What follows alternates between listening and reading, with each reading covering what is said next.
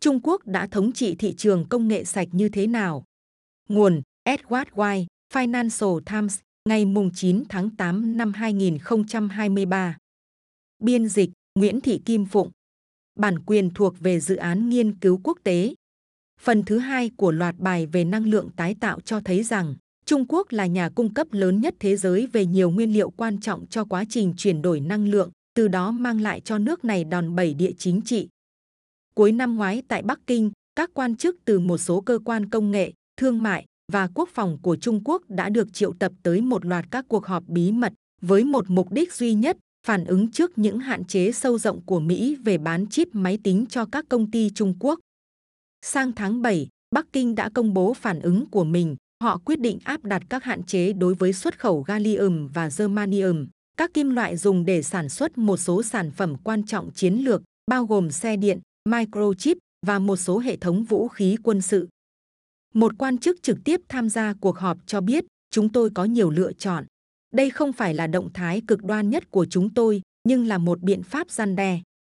Đối với thế giới bên ngoài, đây là hai cú đấm liên tiếp đến từ Bắc Kinh. Đầu tiên, nó tiết lộ rằng Trung Quốc đang kiểm soát chuỗi cung ứng đối với hàng chục khoáng sản được Mỹ xếp vào loại quan trọng đối với an ninh kinh tế và quốc gia. Nó cũng cho thấy Trung Quốc đã sẵn sàng sử dụng điều này làm đòn bẩy địa chính trị. Matthew Fernioli, chuyên gia về Trung Quốc tại Trung tâm Nghiên cứu Chiến lược và Quốc tế, một viện chính sách của Mỹ, nói rằng động thái này là một phát súng cảnh cáo khiến một số người ở Washington bất ngờ. Ông nói, bên ngoài giới kỹ thuật và công nghiệp quốc phòng, gallium không phải là một khoáng chất quan trọng được mọi người biết đến. Sự việc này đã nêu bật một sự thật phũ phàng đối với phương Tây. Trung Quốc hiện đang là nhà cung cấp lớn nhất và có giá thấp nhất đối với nhiều thành phần quan trọng cho công nghệ sạch. Hai kim loại kể trên nằm trong số hàng loạt sản phẩm quan trọng đối với quá trình chuyển đổi năng lượng mà Trung Quốc đang thống trị. Trung Quốc sản xuất khoảng 90% nguyên tố đất hiếm trên thế giới, nắm ít nhất 80% trong tất cả các công đoạn chế tạo pin mặt trời và 60% sản lượng tua bin gió và ắc quy xe điện. Đối với một số vật liệu được sử dụng trong pin và nhiều sản phẩm chuyên dụng khác, thị phần của Trung Quốc đạt gần 100%. Việc Trung Quốc nhắm đến chuỗi cung ứng công nghệ sạch nhắc chúng ta nhớ về mức độ ảnh hưởng mà Ả Rập Saudi có được nhờ thị trường dầu mỏ. Tương tự như việc sản xuất hóa dầu cung cấp một vùng đệm chiến lược bất di bất dịch cho quốc gia vùng vịnh, sự thống trị của Trung Quốc đối với lĩnh vực năng lượng sạch đang trở thành một khía cạnh của cạnh tranh địa chính trị và nhiều khả năng sẽ cản trở cuộc chiến của thế giới chống lại hiện tượng ấm lên toàn cầu. Lợi ích bị ảnh hưởng đang ở mức cực cao. Sự trỗi dậy của các công ty công nghệ sạch đến từ Trung Quốc đặt ra mối đe dọa cạnh tranh lớn đối với các ngành sản xuất của phương Tây, bao gồm các nhà sản xuất xe hơi truyền thống và những gã khổng lồ về năng lượng. Nhưng trong bối cảnh chiến tranh lạnh công nghệ với phương Tây ngày càng tồi tệ, những năng lực đó có thể trở thành đòn bẩy cho Trung Quốc. Ross Gregory, đối tác quản lý của New Electric Partner hiện sống tại Seoul, nhận định mọi người đã bắt đầu nhận ra rằng việc kiểm soát chuỗi cung ứng là quan trọng. Nếu không, bạn sẽ gặp rủi ro hệ thống vì Trung Quốc cắt nguồn cung rất dễ. Các chính phủ phương Tây đang cố gắng hết sức để bắt kịp sự trỗi dậy của Trung Quốc trong chuỗi cung ứng công nghiệp khoáng sản và năng lượng tái tạo quan trọng nhất thế giới. Tổng thống Mỹ Joe Biden và những người đồng cấp ở châu Âu đã bắt đầu triển khai hàng trăm tỷ đô la Mỹ trợ cấp lấy từ tiền thuế. Tuy nhiên, các nhà phân tích lại bất đồng quan điểm về việc phương Tây sẽ mất bao lâu để thoát khỏi sự kiểm soát của Trung Quốc đối với nhiều khía cạnh trong chuỗi cung ứng công nghệ sạch, hoặc liệu họ có thể làm được điều này hay không. Hầu hết mọi người đều tin rằng châu Âu sẽ không thể đạt được các mục tiêu đầy tham vọng về chống biến đổi khí hậu nếu không duy trì quan hệ sâu sắc với Bắc Kinh. Ngay cả Mỹ, quốc gia tự hào có nguồn tài chính dồi dào và sự hỗ trợ chính trị mạnh mẽ để phân tách khỏi Trung Quốc, cũng sẽ phải đối mặt với một nhiệm vụ khổng lồ nếu muốn tạo ra một chuỗi cung ứng công nghệ sạch mới, loại trừ Trung Quốc. Neil Beveridge, nhà phân tích ở Hồng Kông, người đứng đầu nhóm nghiên cứu năng lượng của Bernstein, nói rằng Mỹ sẽ phải khởi động chế độ thời chiến để xây dựng những ngành công nghiệp đủ khả năng cạnh tranh. Thực tế là Trung Quốc vẫn đang là công xưởng của thế giới. Bắc Kinh thống trị chuỗi cung ứng, giữa khu mỏ Ozutogoi rộng lớn của tập đoàn Rio Tinto, nằm ở sa mạc Gobi phía nam Mông Cổ. hàng loạt xe tải chờ để nhận những bao tải đồng chưa tinh luyện nặng 2 tấn trước khi bắt đầu hành trình 80 km về phía nam tới biên giới Trung Quốc. Trong vòng vài năm nữa, đây sẽ trở thành mỏ lớn thứ tư trên thế giới về sản xuất đồng, kim loại trung tâm trong quá trình chuyển đổi năng lượng. Cũng như nhiều dự án khai thác khác trên thế giới, mọi thứ đào lên được ở đây sẽ được đưa về Trung Quốc để chế biến. Trong khi nhiều chính phủ phương Tây đang nỗ lực giảm phụ thuộc vào Trung Quốc, Jacob Sousom, giám đốc điều hành của Rio Tinto, chỉ ra rằng một phần thành công của tập đoàn Anh Australia này trong những thập niên gần đây là do nhu cầu từ Trung Quốc. Ông nói trong một cuộc phỏng vấn ngay tại Ozutogoi vào tháng 7, chúng tôi hợp tác rất tốt với các khách hàng Trung Quốc vì họ, giống như chúng tôi, có tầm nhìn lâu dài. Nikki Bandaji, đồng giám đốc nhóm nghiên cứu công nghệ sạch và tài nguyên thiên nhiên châu Á-Thái Bình Dương của Goldman, cho biết sự kiểm soát của Trung Quốc đối với nguyên liệu thô nhiều hơn những gì chúng ta tưởng. Nguyên nhân là do các khoản đầu tư và hoạt động khai thác ở nước ngoài của các công ty Trung Quốc như tập đoàn kim loại Hoa Du Coban, nhà sản xuất xe hơi BID và gã khổng lồ pin CATL. Ví dụ, về lithium, Trung Quốc chỉ chiếm một phần nhỏ trong khai thác mỏ, tuy nhiên vào năm tới, lượng kim loại mà người Trung Quốc kiểm soát sẽ cao hơn nhiều so với mức họ cần cho mục đích nội địa. Và không có dấu hiệu nào cho thấy mối quan tâm của Trung Quốc đối với việc thâu tóm tài nguyên sẽ sớm kết thúc. Theo dữ liệu được công bố hồi tuần trước bởi Đại học Phúc Đán ở Thượng Hải, đầu tư của Trung Quốc vào khai thác kim loại ở nước ngoài đang trên đà đạt mức kỷ lục trong năm nay. Chi tiêu trong 6 tháng đầu năm 2023 đạt 10 tỷ đô la Mỹ, nhiều hơn tổng chi tiêu của năm 2022 và các khoản đầu tư trong năm nay có khả năng vượt qua kỷ lục hàng năm trước đó là 17 tỷ đô la Mỹ vào năm 2018. Các chuyên gia cũng chỉ ra những phần ít được quan tâm của chuỗi cung ứng, đặc biệt là chế biến và tinh chế nguyên liệu, để nêu bật thách thức lớn nhất mà phương Tây phải đối mặt khi cạnh tranh với Trung Quốc. Suốt hàng chục năm, các nền kinh tế phát triển đã tránh xa các hoạt động công nghiệp kiểu này, tìm cách chuyển những thiệt hại về môi trường sang cho các nước đang phát triển, nơi chi phí cũng sẽ thấp hơn. Theo phân tích của Bộ Nội vụ Mỹ và cơ quan khảo sát địa chất Mỹ, Trung Quốc đang là nhà sản xuất hàng đầu của ít nhất một giai đoạn trong chuỗi cung ứng cho 35 trong số 54 mặt hàng khoáng sản được coi là quan trọng đối với Mỹ.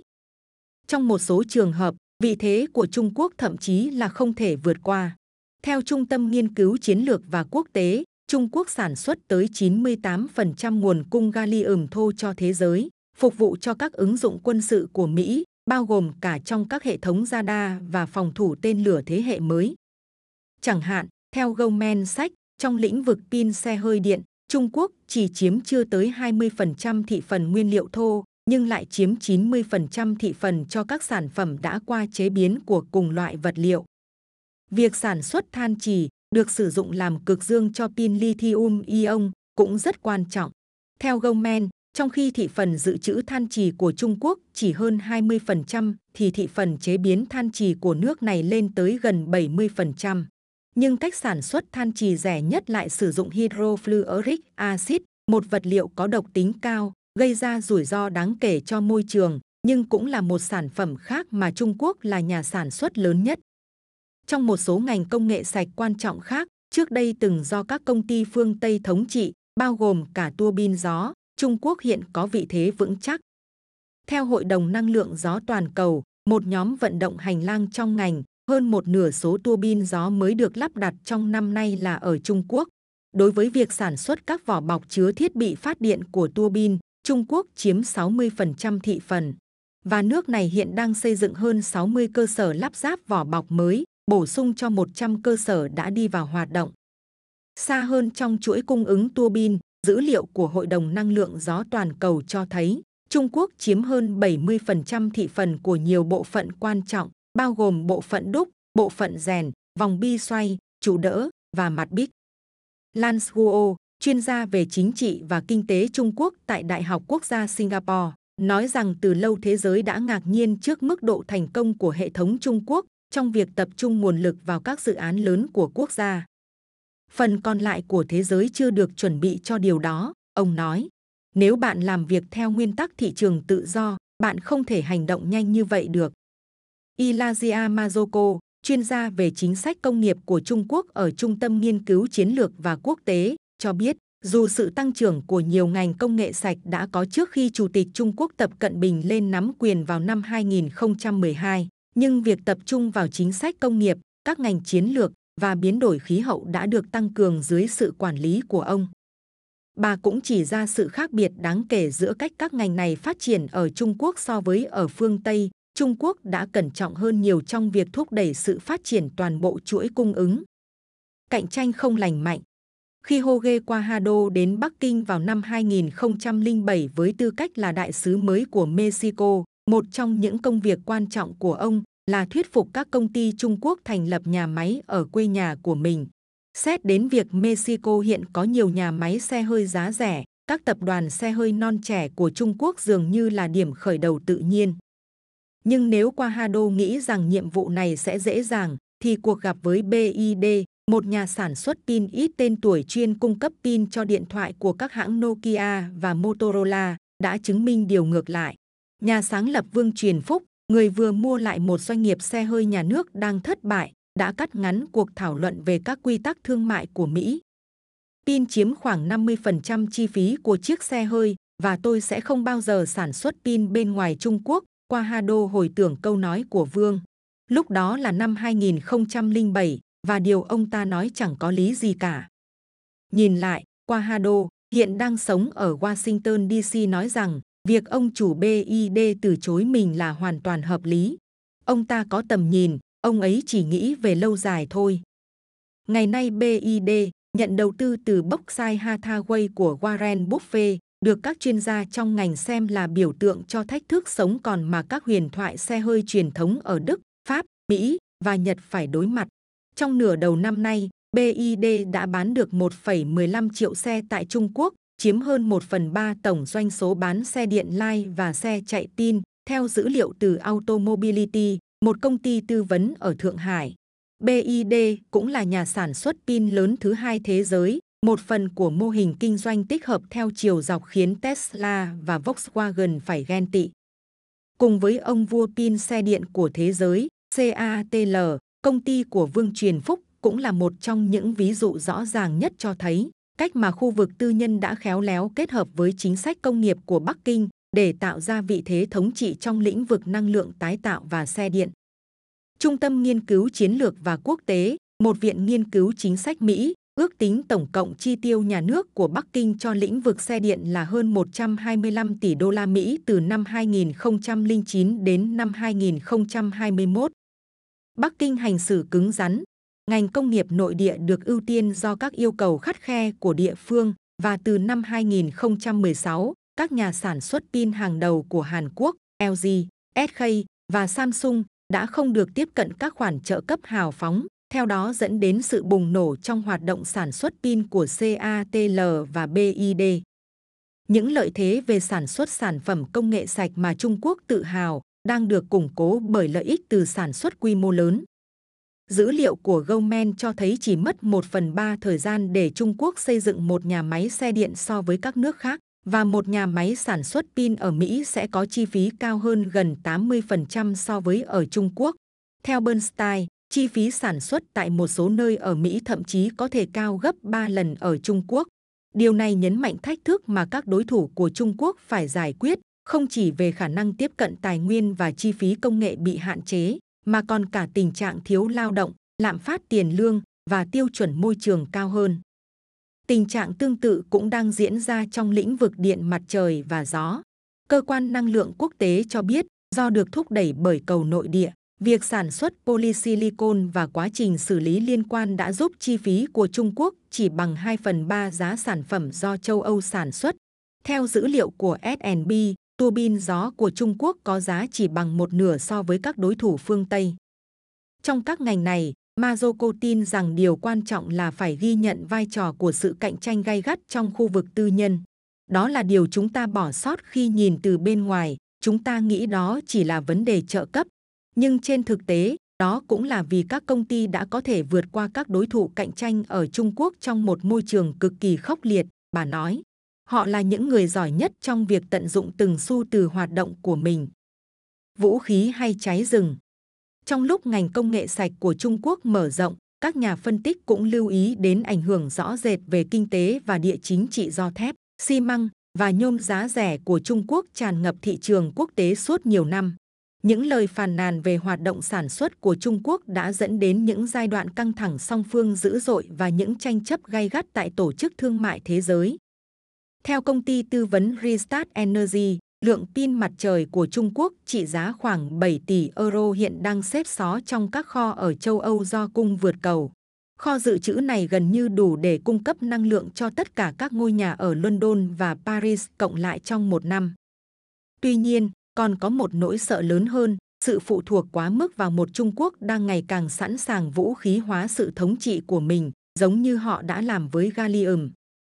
Fernioli của Trung tâm Nghiên cứu Chiến lược và Quốc tế nói rằng, dù đối phó với việc Trung Quốc kiểm soát một số lĩnh vực dường như là bài toán không có lời giải, nhưng Mỹ vẫn có thể giảm mức độ rủi ro của mình trước tình trạng này theo thời gian.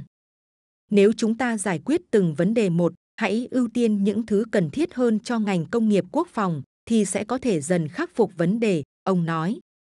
Guo đến từ Đại học Quốc gia Singapore cảnh báo rằng Bắc Kinh cũng cần phải cẩn trọng với việc vũ khí hóa sự thống trị về công nghệ sạch của mình, vì Trung Quốc vẫn phụ thuộc sâu sắc vào phương Tây về nhiều sản phẩm công nghệ cao. Điều này có thể quay trở lại ám ảnh Trung Quốc, ông cảnh báo. Tuy nhiên, các chuyên gia khác tin rằng, sau cùng, các nhà hoạch định chính sách phương Tây sẽ phải đối mặt với sự lựa chọn giữa các ưu tiên chiến lược cạnh tranh lẫn nhau, gồm cố gắng phân tách khỏi Trung Quốc để đạt được các mục tiêu an ninh quốc gia hoặc hợp tác để đạt được các mục tiêu kinh tế và khí hậu.